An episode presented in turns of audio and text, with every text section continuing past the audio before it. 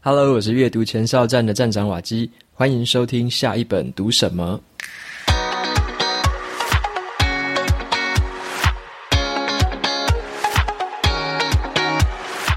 今天我想要和大家分享的这本书，它的书名叫做《自由书写术》。OK，《自由书写术》听起来这个书名很像是一本在谈如何写作的书。但是，我认为这本书除了教我们如何写作之外，其实呢，它更重要的是让我们可以透过写作这件事情，去激发很多自己脑袋里面的想法，发挥很多创意，甚至是思考很多很不同的解决方案。那为什么我想要推荐这一本《自由书写术》？是因为这样子，像我自己的话，是蛮喜欢在部落格上面分享很多的读书心得。那我基本上的话是发表的量是还蛮多的，大概每个礼拜都会看完一两本书，那把这个书的心得写下来，那就有蛮多的这个网友就问我说，我是怎么样透过这个阅读又很快的可以写出这么多的这个读书心得，到底是怎么办到的？那其实有一个还不错的这个工具，就叫做自由书写术，这是其中的一个方法。那我自己有用许多种不同的写作方法，那自由书写术算是我算算是占我的这个写作比例里面大概六到七成比较常使用的一个方法。所以我想先挑这个方法来跟大家分享一下。那除了这个方法是可以帮我们写作之外呢，其实我也有蛮多的这个像是在这个工作上的点子，或者说工作上要处理一些专案的方法，我也是用这个自由书写术来做一些有点像脑力激荡的思考。那像是我自己在这个部落格，甚至是 Podcast 的一些经营策略，或者是说一些经营的方式，我也是用过这个自由书写术去做一个脑力激荡。那时候我可能有一点就是卡住，或者是说我还没有想想法的时候呢，我就会用自由书写术这个方式去让我的脑袋里面的思考，去有点像是把它翻翻滚出来，然后把自己的一些记忆拼凑拼凑，然后把自己的记忆交叉组合之后，会有一些更不错的一些点子跑出来。所以在今天的这一集节目里面呢，我就想要跟你分享一下说，自由书写术到底是什么东西，那它的好处跟它的用途可以用在哪里？那以及可以怎么样采取这个方法来透过写作来发挥很多的创意，跟想出很多的策略。那如果你只是想要把这个文章或文案把它写好，当然这个这个自由书写术也可以帮上很大的忙。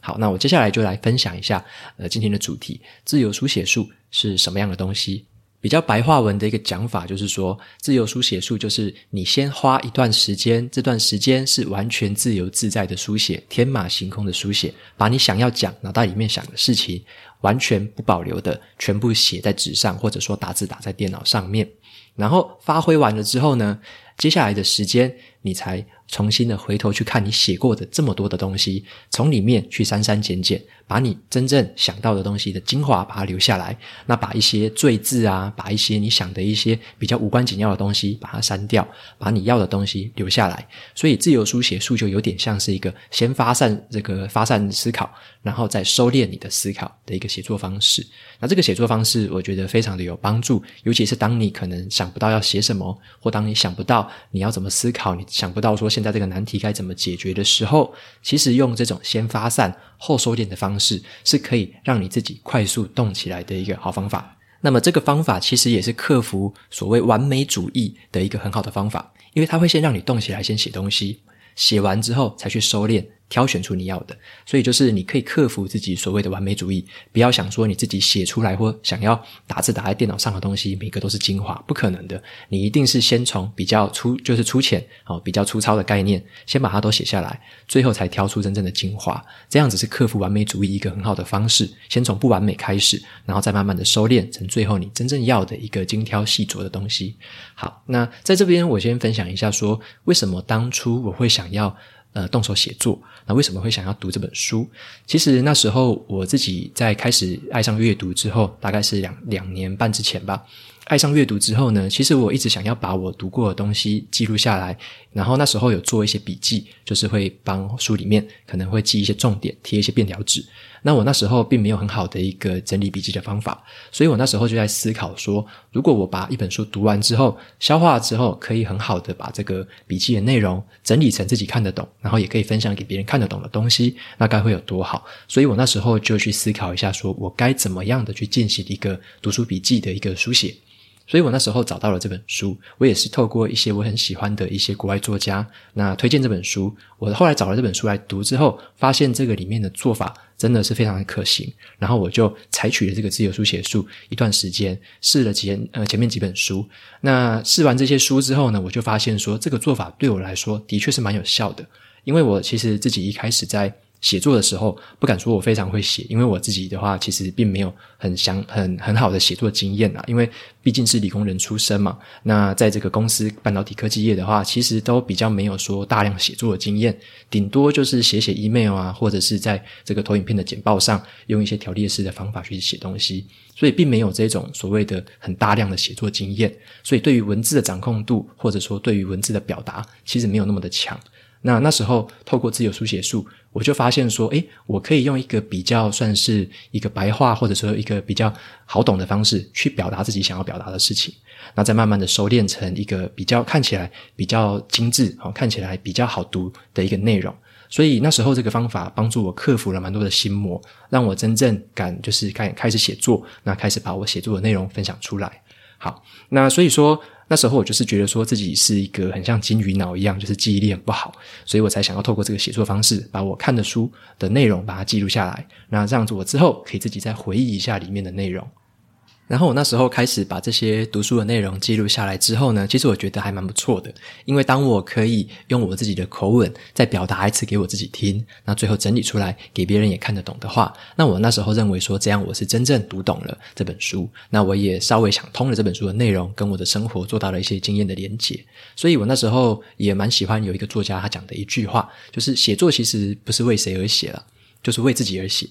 那书写其实是一种。这个自我疗愈的过程，我那时候也蛮喜欢这句话的，好，因为那时候可能是针对于说这个工作啊或者生活上面有一些杂乱，那那时候透过这个书写的方式，其实也让我在透过阅读之后，让我自己把心都静下来，然后把我想表达的事情很很顺利的表达出来，这样子。好，那所以这本这本书是一个蛮实用的一个书，它是比较偏方法论啊，它里面有很多的一些好的方法跟步骤，可以让我们去透过这个自由书写，激发我们很多的灵感，哈，催生很多好的点子，甚至是提高你自己很多的创造力。好，那接下来我再分享一下这本书里面的三个核心的内容。第一个核心的内容是叫做自由书写术的原则跟好处有什么？好，它的原则是这样子的，最重要的一个重点就是。写作的时候呢，轻松的写，而且你不要停，你就一直写。举个例子来说，就是像我自己的做法，我在这个写作的过程，我是喜欢用电脑打字，所以我喜欢的是，我早上醒来的时候，大概我自己早上起来大概是六点，那做完瑜伽的话，大概就是六点半，我会趁这个六点半到大概七点半之间出门的时间里面，大概四十到六十分钟的时候，我就会开始透过这个自由书写的方式，开始把我想的事情写下来。大部分的话是回想说，可能是前一天在这个阅读的过程中读到的东西，就会那时候开始设定一个时段开始写，开始呃，应该说是开始打字啦。因为我主要的话是把文字打在电脑上面。好，那即使你遇到了任何的困难或阻碍，或者是说你当时想不到什么东西，你还是一样要一直写，一直写。就是说，如果你那时候想到一半卡关了，你还是可以，你还是可以把这个文字打下来说，我现在卡关了，然后我接下来不知道要说什么，然后你就可以这样子对自己自言自语。还是把那些字打下来。重要的是不要去中断这个过程，一直持续的去思考。因为你会发现说，当你在思考、一直打字的时候，其实呢，你会发现说，这个你的脑袋里面的思绪又开始活跃起来，你会开始想到别的东西。那甚至是你也会看，可能会想到别的主题，或者是别的点子。那也不要怕，你就把这些点子跟你想到的其他事情全部都记录下来，即使它有点跳题也没关系，或者是它有点呃离题了哈也没有关系，你还是可以把它全部都写下来。重点是你要让这个思绪是很流畅的，一直写一直写，透过这个大概三十四十分钟的时间，持续的去记录，把你想到的东西全部写下来。那这样子的话，你不要去顾虑说你写的东西品质好不好。你只要顾虑说不要停顿，好，然后一直写一直写，你把这个文字的数量先先顾好就可以了。所以不要说这个想到一半，然后觉得说好像写得不太好，然后就停下来，就不用。自由书写的重点就是要一直行云流水的写下去，把你天马行空的任何想法全部都写下来。好，那这个这个写法是有一个原理在的，就是为什么这个方法这么有效？是因为说像有一个这个科学研究有指出说，我们人的头脑。每一天其实它会冒出这个随机的大概六万多个念头，所以这个我们头脑里面是很杂乱的，念头超级多，想法也非常多。但是呢，并不是每一个想法都是有用的，并不是每一个想法都是黄金，大部分的想法。反而有点像是垃圾，就是说你大部分的想法反而是一些很随机的东西，可能是不重要、无关紧要的东西，可能是刚刚吃什么啊，哦，等一下要干嘛，然后老板又念了我什么，或者说我等一下又要去看什么新的电影什么的，就是会跑出来一堆很随机的一些想法，大部分是比较没有用的，但是少部分的想法是黄金，所以这个自由书写术的用途就是透过一个很流畅的写作动作，把这一些黄金捕捉下来。你在过程中可能会写出很多垃圾，但是没有关系。重要的是你有没有在回，就是在回顾的过程中把黄金捡出来。好，所以说在呃书里面有一句话，我觉得还蛮不错的，就是我一直记得的自由书写术的好处，就是只有当你写出了所有的糟糕点子之后，才有可能找到稍微可以用的东西。OK，所以这句话我很喜欢，也是我后来算是克服了这个完美主义的这个陷阱的一个很好的一个想法。就是我不会再担心说我写出来的东西很糟糕，而是我知道说我写的再糟糕也没关系，我回去总是可以挑到一些有用的东西，总是可以在里面捡到一些黄金。好，所以说这个自由书写术它的好处有这样子，那还有另外一个好处是可以让我静下心来了，然后也可以让我的思绪很集中。因为为什么呢？像我在打字的时候。会一直听到这个打字的声音。那我在这个打字的过程中，也会听一些这个比较集中精神的一些音乐。像我喜欢用 Spotify。那 Spotify 的话，我会去搜寻一些英文叫做 focus 专注力的音乐，或者是英文叫做 reading 或者 study 的这个音乐。那找这些音乐的话是没有歌词的，它是比较平顺，或者是你可以找钢琴之类的，它是没有歌词的音乐。那透过这些比较轻柔的音乐，加上你在持续打字发出来这个键盘的声音，可以让这个当下是可以让你很有效的去集中你的思绪，把你想要想的东西全部写下来。然后这样子的过程中，你可以去挖掘更多更多你很深层的思考，就会在这时候涌现出来，就把它记下来。OK，那接下来的话，我来分享一下说，嗯，这本书的第二个核心在讲什么？第二个核心就是自由书写术的这个规则还有环境。好，有什么规则是要遵守的？那你要在什么环境之下去做自由书写术？自由书写术必须遵守的规则，我觉得最重要的，像我用到现在来说，我觉得最重要的规则就是你要把自由书写的这个过程跟修改文章的过程拆成两个步骤来做。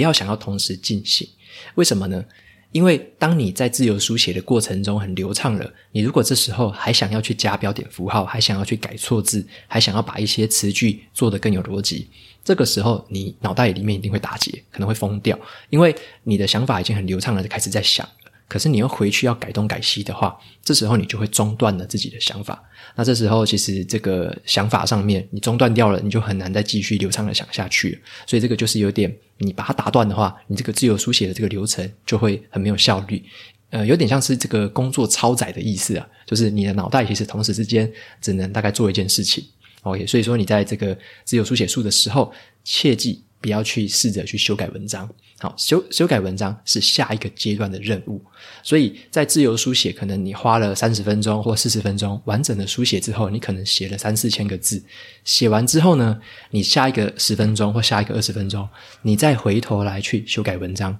那个时候，你再去把一些有用的东西挑出来，挑出来之后排列组合，然后把这些文字再去把文这个错字改对，然后把一些文字的这个逻辑改得更通畅一点。所以这边的最高指导原则就是，自由书写的时候就完全随着你在想什么就想什么，就就写什么。然后最后第二个阶段才去思考说，把哪些地方要砍掉，哪些地方留下来。这样子的话，才是一个比较好的一个自由书写的一个规则。那么自由书写还有一个要注意的事情是这个环境。OK，你在什么环境下去做自由书写？那这个地方很重要的就是你要去避开一切会让你分心的因素。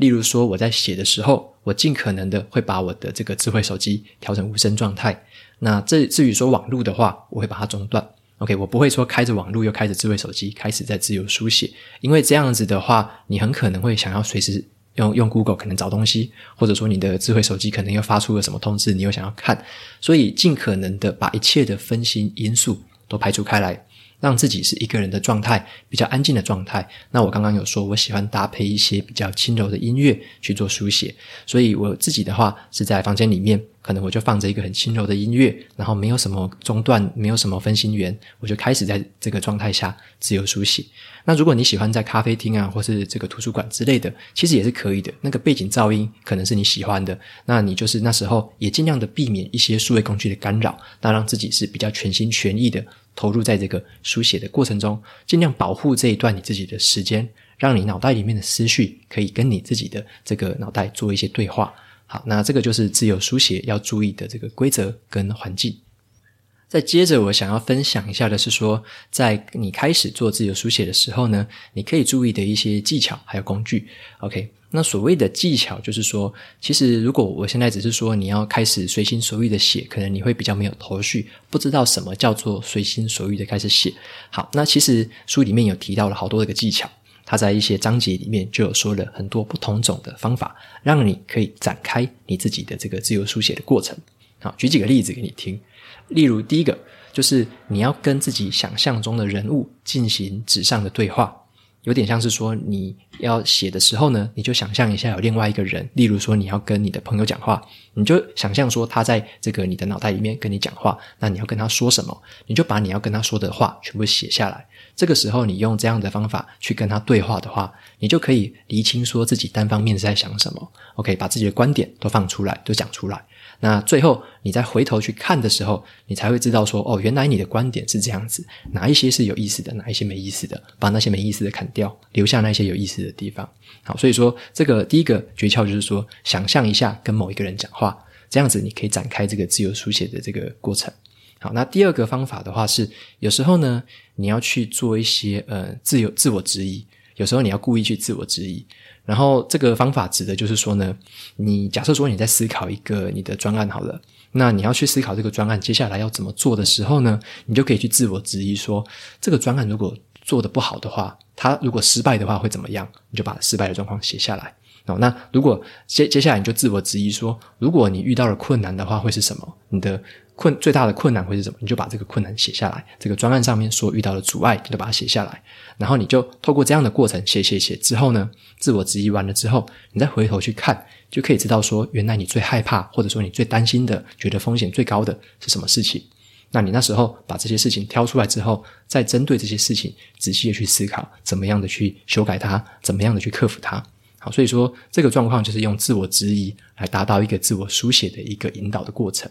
然后再来是第三个方法，好，第三个方法是叫做学习去爱上说谎。好，你会觉得很奇怪，为什么要爱上说谎？好，这个是因为这样子，如果你只是用一些普通的想法或普通的一些这个思考方式去思考的话，有时候你激发不出自己真正有灵感或真正有创意的东西。所以这边指的爱上说谎，就是你要去想象你要思考的东西，去假想一个反反方向的东西，或者是思考一个截然不同的东西，刻意跟自己说谎，让自己去激发思考。举几个简单的例子来说，如果你在思考的一个东西是你可能会认为这个是不正常的东西，那你可能要去学习让自己说，如果这个东西是很正常、很自然的话，你会怎么看待它？好，你会就会用一个反方向的东西去思考。那或者是你在思考的东西原本是对你非常重要的一件事情，那你就要对自己说谎说，如果这件事情是很普通，一点都不重要的话，那会是如何？好，你就用这个方法去想另外一个方向的东西。那如果你想到的是一个人，这个人可能是你很讨厌的一个人，你在想着要怎么写这个人的时候，你可以去反方向的说谎哦，让自己在说服自己说，如果他是一个天上掉下来的礼物的话，你会怎么样描述这个人？好，就是完全反反方向的思考。那最后一个就是说，如果你在思考这件事情是时间很紧迫的，好像说这个这个实现没有做到的话会怎么样？就是时间很紧迫的这一件事情的时候，你要急着想这个策略该怎么做的时候，你可以反向的去思考，说如果这件事情你还有五十间五十年的时间可以用，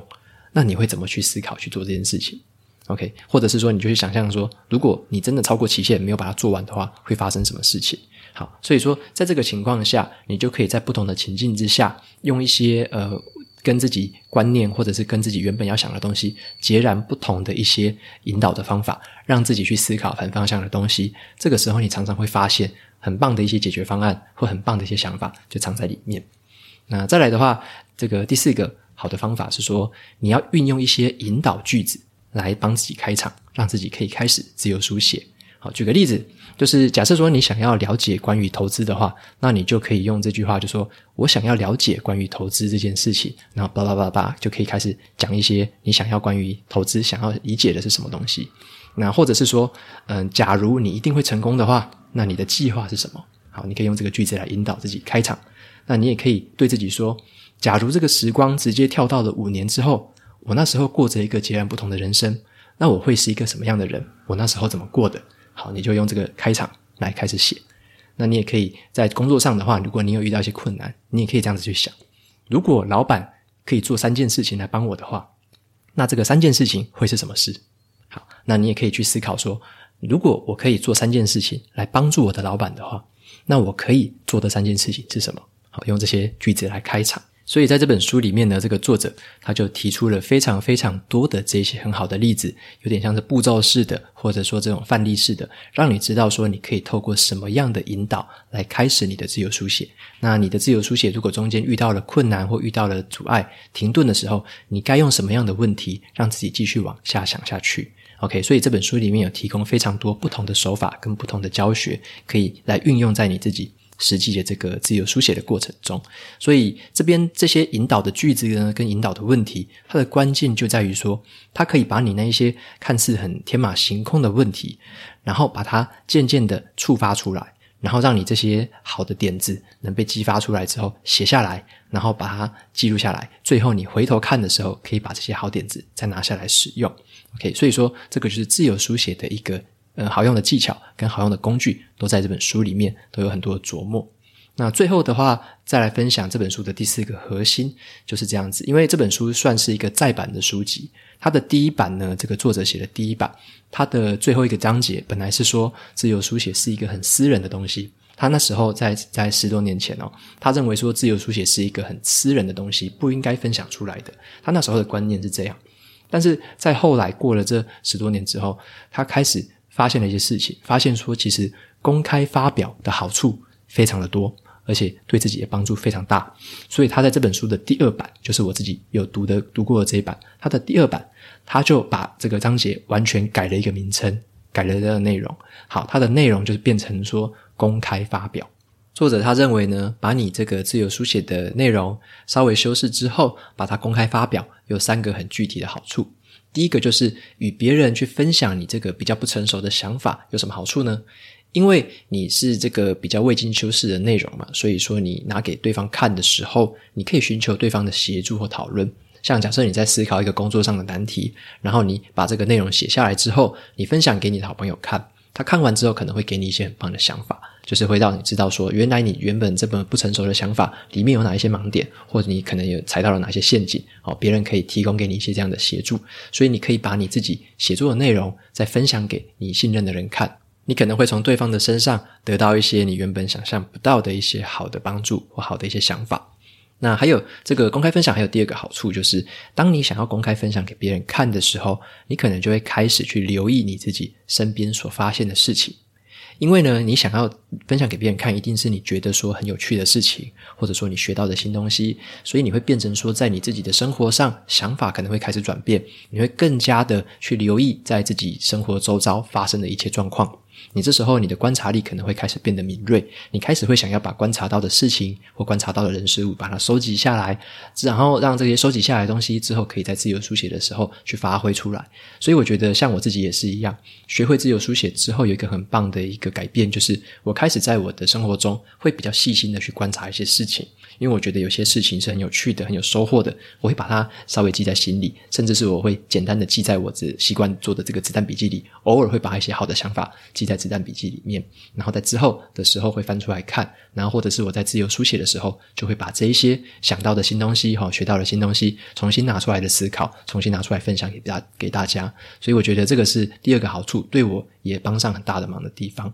好，那第三个的好处就是说，你在透过这个公开的分享的过程中，你会开始可能会朝一些你自己很着迷的事物去着手去思考，因为你在自由书写的过程，其实你想要分享给别人的东西，大部分的话是你一定是自己很喜欢、很着迷的事物嘛。你像我自己的话是很喜欢阅读，喜欢阅读不同领域的书，所以这件事我自己很着迷。所以当我在自由思考的时候，哈，自由书写的时候，我当然会想到很多关于书里面的事情，关于这个书里面让我学到的新的知识啊、新的观点，所以我很容易的可以把这些东西持续的去从我的脑袋里面提取出来写下来。那所以也对我自己的读书笔记的写作过程其实有很大的帮助，因为我可以蛮顺利的就把这些东西。呃，毫无保留的取出来，然后写在纸上。那最后，当然我写出来的东西可能有很多是比较没有用的，或很多是比较是呃赘字啊或冗言之类的。那但是呢，我在透过回顾的过程，我就可以把一些有用的东西挑取出来，然后我觉得很不错的观点，再把它挑取出来，最后才写成一整篇文章，或者是说像现在一样分享成一个完整的 podcast 给大家。所以自由书写术的这个第三个好处呢，其实我自己也受惠很多，就是我可以把自己着迷的事物给写下来，那把这些东西组合成自己的题材，创造出比较属于我自己独一无二的一个，也蛮具有个人辨识度的一些作品。所以总结来说，就是自由书写术有三个好处嘛。第一个就是你可以跟别人去分享一些你可能还不算成熟的想法，那透过这个分享，可以取得很多很有用的回馈。那第二个好处就是，你会开始可能在这个生活的过程中，会有更多的敏锐的观察力，然后把你观察到的事情记录下来。第三个好处是，你开始会把自己喜欢的东西，开始会把自己可能会很着迷的东西记录下来，在你自由书写的过程中，脑袋里面的点子会一直浮现。好，所以说你可以把你自己呃喜欢的东西，把它融合在你自己任任何要创作或任何要解决问题的题材上面。好，所以这个是自由书写术，我觉得三个很棒的事情。OK，所以在读完这本书之后呢，其实我就从这个两年多前读完这本书之后，就一直很持续的透过这个方式，大部分的早上，我尽可能就是透过自由书写的方式记录下自己的想法。那其实还有很有帮助的一个地方，除了说把阅读的东西写成笔记之外，有时候我在工作或生活中遇到的一些难题，例如说我在这个某一个专案上面有一点卡关，那我就会去用自由书写的方式去引导我自己思考。怎么样解决这些困境？怎么样的去可能要找谁帮忙啊？或者说要找谁沟通？我就可以用自由书写的方式去把这些很天马行空的想法写写下来，最后反而会挑出一些很棒、很有特色，或者是说很有这个创造力的一些解决方案。所以说这个东西对我来说也解决了我很多工作上的难题。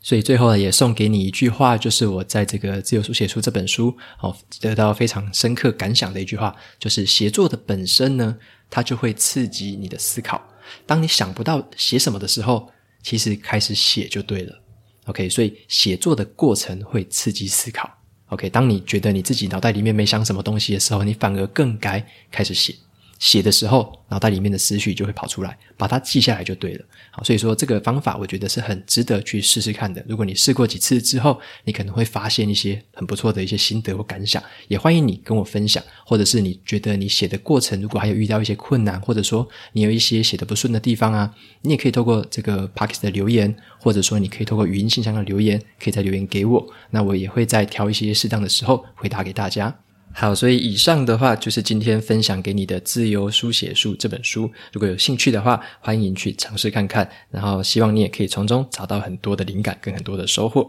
那最后的话，一样来念一下 Apple Podcast 上面的五星评论。这位读者的名字叫做 Fan Pin，他留言的内容是：让人燃起好好阅读的热情。近期发现的好节目，语音的这个语调令我感到平稳，内容更是美好，点燃阅读魂。OK，那非常谢谢 FunPin 你的留言，很感谢你喜欢我的节目，还有喜欢我的声音。那这也是我最大的动力来源之一，就是可以让大家透过这个节目重新燃起自己对阅读的热情，或者说你之前没有阅读的兴趣。那透过这个节目的介绍，可以让你去多读一些书，或者多找找一些喜欢的书来解决自己生活上的问题。这个是我觉得最有成就感的事情。也希望说大家可以把这个阅读的乐趣，如果自己体会到有收获的话，也可以尽量的推广给身边的朋友。透过阅读。可以让自己的人生变得更美好，这个是我一直相信的一件事情。好，那节目到这边进到了尾声。如果你喜欢今天的内容，我分享的东西对你也有所帮助的话，欢迎追踪下一本读什么，也到 Apple Podcast 上面帮我留下五星的评论，推荐给其他有需要的读者。我每周呢也会在这个阅读前哨站的部落格还有粉砖上面分享一篇读书心得。喜欢文字版的朋友，不要忘了去追踪还有订阅我的电子报，这是对我最好的支持。好的，下一本读什么？我们下次见，拜拜。